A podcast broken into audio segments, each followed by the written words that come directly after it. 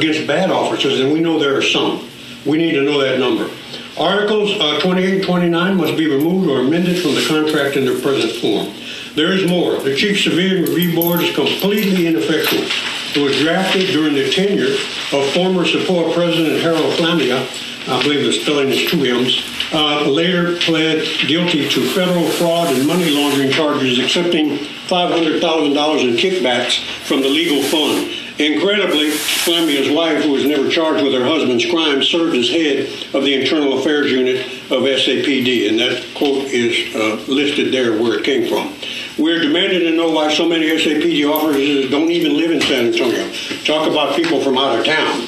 Um, further, we want to know how many SAPD officers attended the riot in Washington, D.C. We believe that the real problem is corrupt dark blue money being contributed to the campaign accounts of some city council members and candidates. We're concerned that some in law enforcement officers may have traveled to the riot and insurrection in Washington, D.C. We already know one sheriff's deputy, as reported by the media, and are therefore calling for the FBI to investigate any possible links between local and surrounding area law enforcement officers with white supremacist organizations and violent groups. We're also aware that the arbitrators being used by the city and SAPOA may, be, may not be so neutral as they claim. The arbitrators used, may, uh, uh, used seem to have a history of going soft on bad cops. One biased arbitrator that other police departments may be using, and if so, we sure would like to know that, uh, is the one that determined that the use of the N word in encounters with citizens was insufficient to cost an SAPD officer, Tim Garcia, his job. So what the arbitrator, arbitrator basically ruled was okay to use the N word.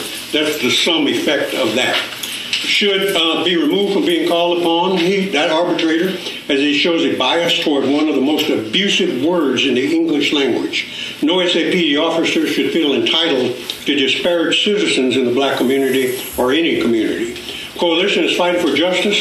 Horrible abuses at the hands of law enforcement have taken place over many decades by bad officers and often racist officers that have gotten away with it.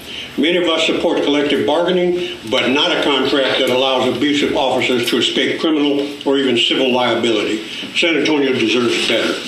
And having done that, um, we can have, now have questions and other further comments from any member of the coalition that would like to make a comment. I don't know if Josie or Farrell would like to at this point. Um, I would like to make a comment on behalf of the petitioners um, and the canvassers, the everyday citizens who were a part of this petition to fix our police department.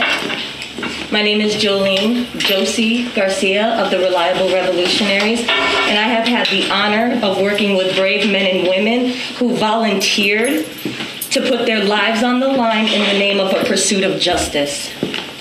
The inflammatory comments made by the new SAPOA president, Mr. Diaz, put in danger students at Northwest Vista College, students at OLU, a doctorate student at OLU, an Iraqi war veteran, a mother of eight, a 1960s civil rights activist, a lawyer, a probation officer,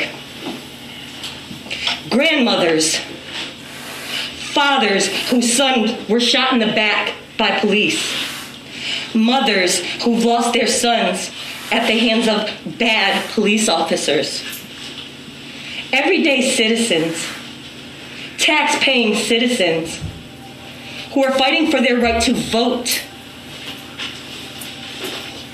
You all told us that we had to follow the lines of democracy.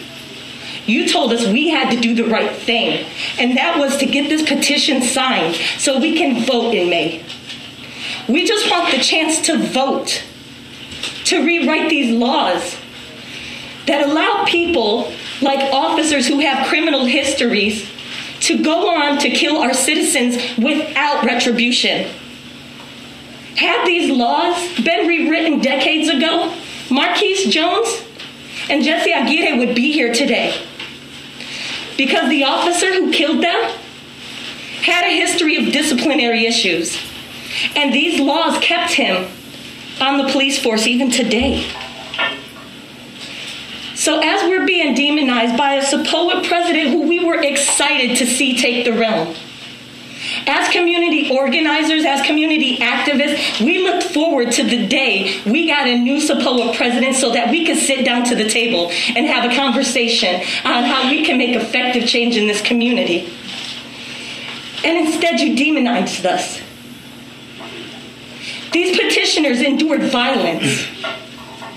These petitioners gave their blood, sweat, and tears literally in the pursuit of being able to vote. You endangered their lives recklessly. Our windows were shattered out of our vehicles. We were stalked. We were followed. We were threatened. We were harassed. And still we showed up because we believe in justice and we were told this is the way that we seek it and we will continue doing so. We will not be deterred. But I ask you, for those of you who think that we are anti police, I want to tell you right now police officers are signing this petition. So when you think about what this petition is about, it's about rewriting decades old laws that, that don't pertain to us anymore. It's about protecting all of us, citizens and officers alike.